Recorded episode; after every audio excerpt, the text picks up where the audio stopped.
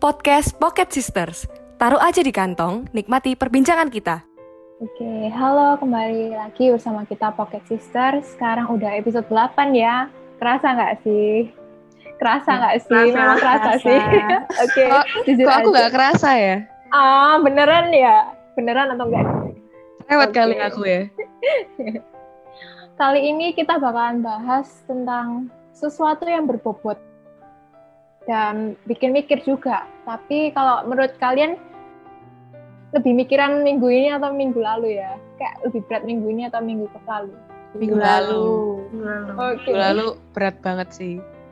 Iya Takut, bener. takut salah ngomong juga ya. Iya, sampai Iya, panas. Bener.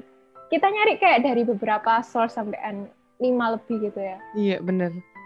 Dan kalau ini ya memang berbobot, cuman minggu ini kita bakalan bahas tentang aspirasi masyarakat ya melalui film dokumenter Jakarta Unfair. Oke, mungkin ada yang bisa kasih tahu nih tentang apa sih ceritain apa sih film dokumenter ini? Oke, aku. Tadi sebelum kita bikin podcast ini, kita kan juga udah nonton berempat ya, Jakarta Unfair. Nah, ini tentang eh, penggusuran masyarakat di beberapa kampung di Jakarta. Dan kalau dihitung-hitung tuh penggusurannya itu ada ratusan lebih ya dari tahun 2015 sampai 2017. Dan itu eh, masa Jokowi dan Ahok menjabat sebagai gubernur. Dan eh, film dokumenter ini tuh dikemas dari sudut pandang masyarakat gitu sih. Oke, kayak lebih sudut pandang dari masyarakat. Mm-mm. Dan kalau beberapa dari kita memang banyak pendapat ya. Mungkin kayak dari kita juga melihat dari beberapa sisi dari masyarakat dan pemerintahan. Mungkin ada yang bisa kasih pendapat kalian nih tentang film ini. Dari Jopi dulu mungkin. aku dulu ya. Kalau dari filmnya sendiri, menurutku filmnya tuh membuka mata banget gitu loh. Soalnya kan yang pertama kita orang Surabaya dan aku juga orang kota dan ya puji Tuhan nggak pernah uh, mengalami penggusuran dan lain sebagainya. Jadi nggak pernah melihat secara langsung gitu loh. Dan merasakan apa sih sebenarnya yang dirasakan sama orang-orang? Yang digusur, yang tinggal di daerah-daerah kumuh, yang ya di Jakarta dengan rumah yang kayak cuma 4 kali 5 meter gitu. Dan ya dengan menonton film itu aku jadi ngeliat gitu loh kalau ternyata ada ya dari gemilangnya kota Jakarta sebagai ibu kota ternyata masih ada. Misalnya bobrok-bobroknya gitu loh. Gitu sih kalau dari filmnya itu. Iya benar. Dan menurutku juga filmnya sangat-sangat menggambarkan realita warga-warga yang tinggal di pesisir gitu. Biasanya kan kita lihat penggusuran tuh dari berita ya, karena kita eh, nggak pernah melihat secara langsung dan biasanya di berita juga singkat gitu dan mungkin juga melalui banyak edit-edit. Tapi kalau misalnya film tadi tuh satu jam menurutku cukup banget untuk bener-bener kayak ngasih tahu sisi dari warga yang merasa tertindas gitu.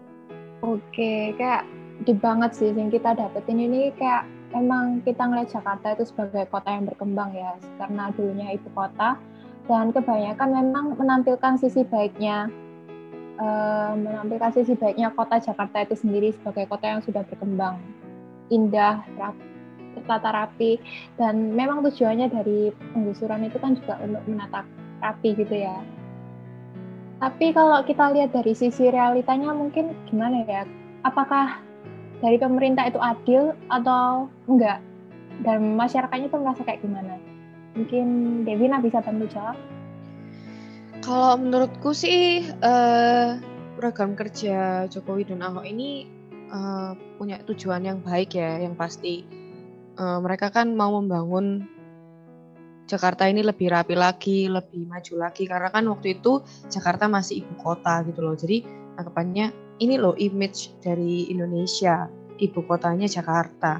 Tapi masih banyak eh, warga-warga atau desa-desa yang eh, belum belum tertata, belum rapi dan masih kurang bersih gitu loh. Jadi menurutku tujuannya ada baiknya. Cuman pasti di mana ada penggusuran kan pasti juga ada yang tidak setuju apalagi warga-warganya kan mereka merasa kayak Iya.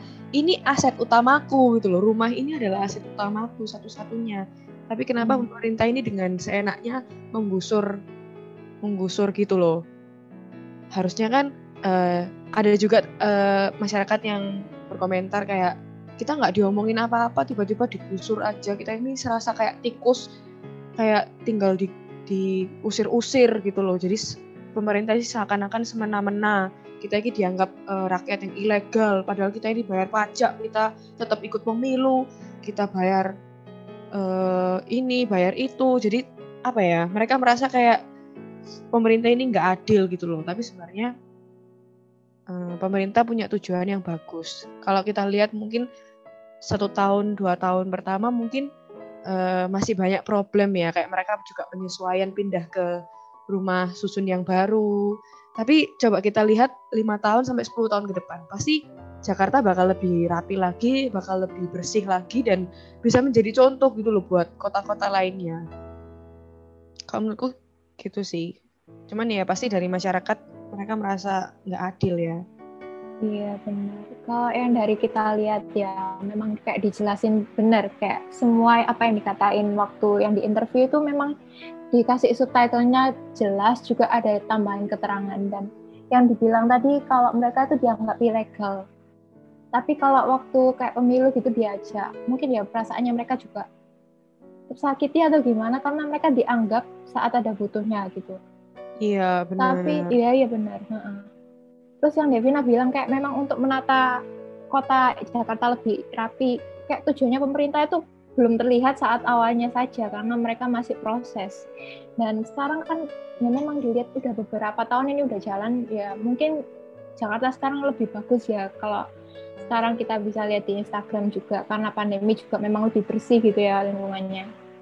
Iya, kalau dilihat dari pemerintahan Jokowi dan Ahok menjabat gubernur ini kan karena adanya pembangunan ini banjir juga semakin berkurang. Jadi sebenarnya eh, ada pengorbanan lah. Jadi mengorbankan beberapa orang untuk demi kebaikan eh, seluruh warga Jakarta gitu sih.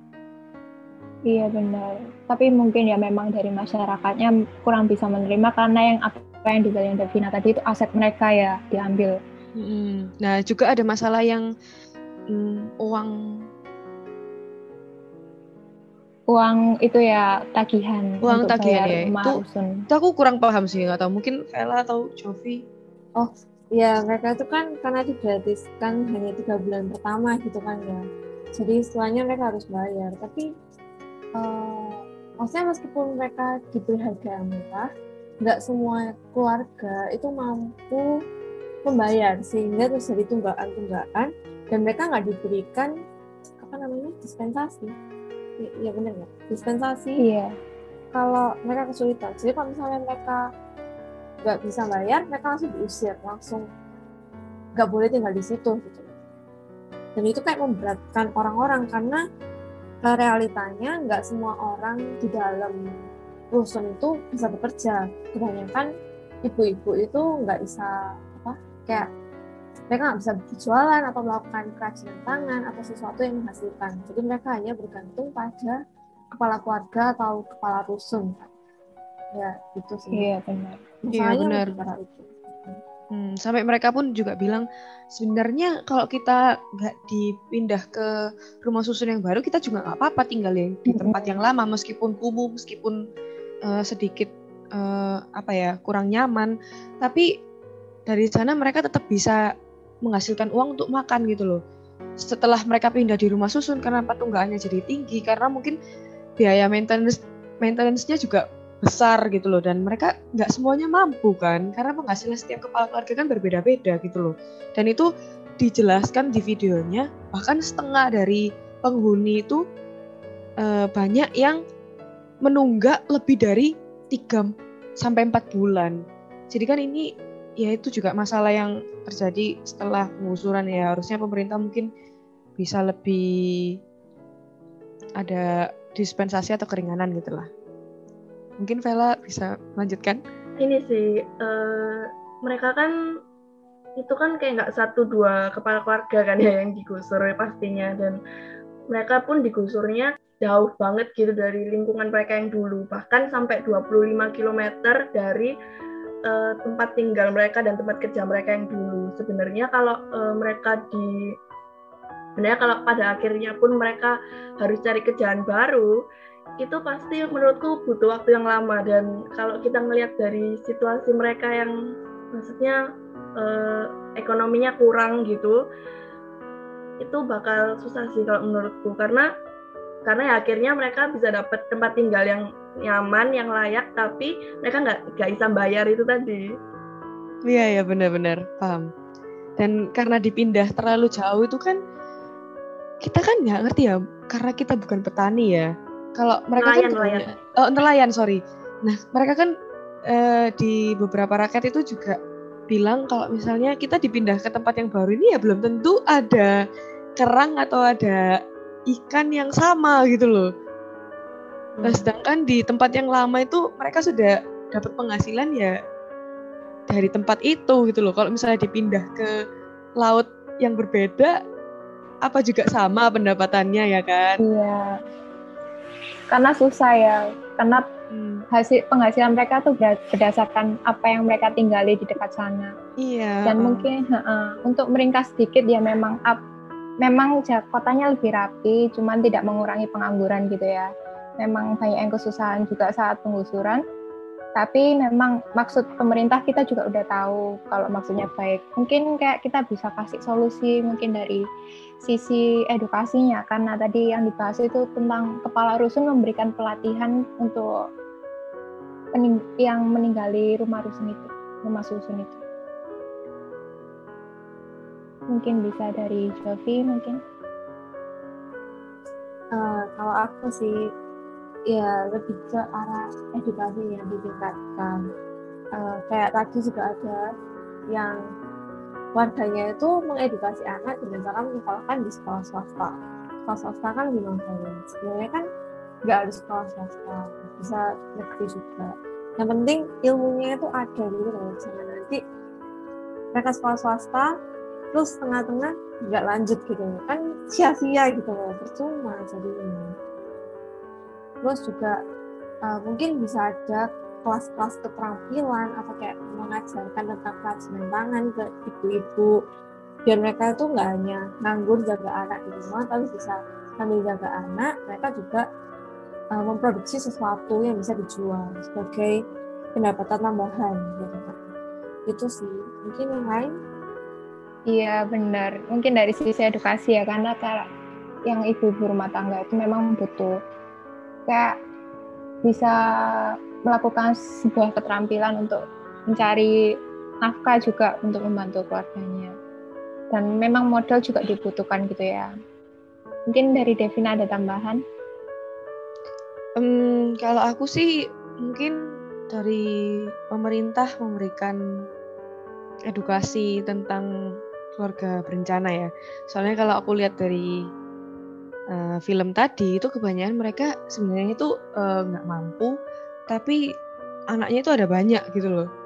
Ya aku nggak ngerti ya, oh, mungkin iya. kondisi setiap keluarga kan berbeda-beda. Cuman uh, kita kan sudah tidak tinggal di zaman banyak anak banyak rezeki gitu loh. Oke. Okay. Jadi uh, menurutku KB ini sangat diperlukan buat mereka supaya mereka itu dapat edukasi uh, kalau anak ini tanggung jawab kita sebagai orang tua punya tanggung jawab yang besar gitu loh untuk mendidik anak. Kalau misalnya kita eh, nggak uh, mampu untuk membiayai sekolah mereka, ya lebih mending keluarga berencana ya kan. Apalagi sekolah ya. sekarang juga nggak mahal gitu loh. Kita melahirkan bayi pun bayi ini juga butuh kebutuhan gitu loh. Mereka nggak gak butuh uang sedikit untuk melahirkan bayi bahkan melahirkan aja butuh uang gitu loh. Makanya mereka kebanyakan sampai nggak bisa membayar tunggakan tunggakan itu kan karena kebanyakan alasannya untuk membayar sekolah kayak gitu kan. Ya karena anaknya juga ada banyak gitu loh. Kayak aku lihat anaknya ada empat ada lima bahkan banyak yang masih baby juga. Jadi kasihan gitu loh kalau misalnya mereka sudah dilahirkan tapi tidak mendapatkan pendidikan yang baik. Terus ya gitu sih karena kekurangan ekonomi dari segi ekonomi gitu sih. Mau nambahin dikit buat yang KB ini uh, aku setuju sih sama Davina. Soalnya apa ya kayak ya menurut menurutku punya anak itu uh, udah pasti hak manusia hak setiap orang gitu. Cuman mungkin pemikiran orang-orang kayak punya anak itu masih budaya gitu tradisi padahal ya kalau misalnya kita mikir secara logika ya, punya anak itu seperti tadi yang Devina bilang itu maintenance-nya banyak. Terutama di segi ekonomi sih karena kan kalau misalnya punya anak banyak ya otomatis pengeluarannya juga lebih banyak. Terus rumah juga pasti butuh yang lebih lebar. Tadi ada salah satu warga yang pas diwawancara itu dia kayak merasa bahwa rusunnya itu terlalu kecil gitu buat anaknya buat anak-anaknya tidur ya padahal emang kita edukasinya ya keluarga berencana gitu dua anak. Cuman kayaknya masih susah sih kalau kita kayak mengedukasi untuk punya anak cuma dua atau bahkan menormalisasi untuk kayak nggak punya anak gitu masih susah sih menurutku. Tapi edukasi tetap penting. Karena budaya udah mendarah daging ya. Iya. Bahkan bahkan kalau misalnya generasi kita pun ini kan sekarang udah mulai banyak yang mikir untuk child free cuman coba deh kalian tanya ke mau papa maaf pak kalau aku nggak punya anak boleh nggak susah Iya benar-benar. Soalnya kan ya pikiran orang lama kan marga ini harus diturunkan gitu kan. Iya. Ya paling nggak KB itu sih satu Hmm. atau dua lah. Karena sekarang semua semuanya itu biayanya mahal gitu loh. Bahkan ponaanku yang masih TK aja uang sekolahnya udah nyamain kayak kita kuliah gitu loh. Gila parah. Jadi ya itu sih kalau misalnya mikirlah kalau mau punya anak banyak ya berarti uangnya harus cukup gitu aja sih. Sama mau nambahin mungkin ya kita sebagai rakyat ya cuma bisa mengusulkan ya mungkin dari pemerintah bisa memberikan modal gitu loh buat eh, orang-orang yang digusur ini kan karena mereka ini banyak menanggung kerugian jadi kalau misalnya pemerintah eh, mau memberikan modal pasti mereka juga bakal menggunakan modal itu dengan baik sih menurutku karena kalau kita udah kasih kelas keterampilan dan ada modal pasti mereka bakal bisa survive di lingkungan yang baru. Ya benar. Ya mungkin dari modal tadi juga karena lihat ada yang menunggu gerobak tapi nggak dapat. Memang kayak su- susah mencari nafkah gitu ya karena per- perpindahan suasana dan lingkungan. Mungkin dari kita itu dulu ya karena pembahasan kali ini cukup panjang gitu. Karena soalnya kayak pendapat kita tuh banyak banget. Mungkin bisa lanjut di pembahasan selanjutnya biar kita bisa lebih mempersiapkan dengan matang. Terima kasih semuanya. Salam Pocket Sisters. Dadah!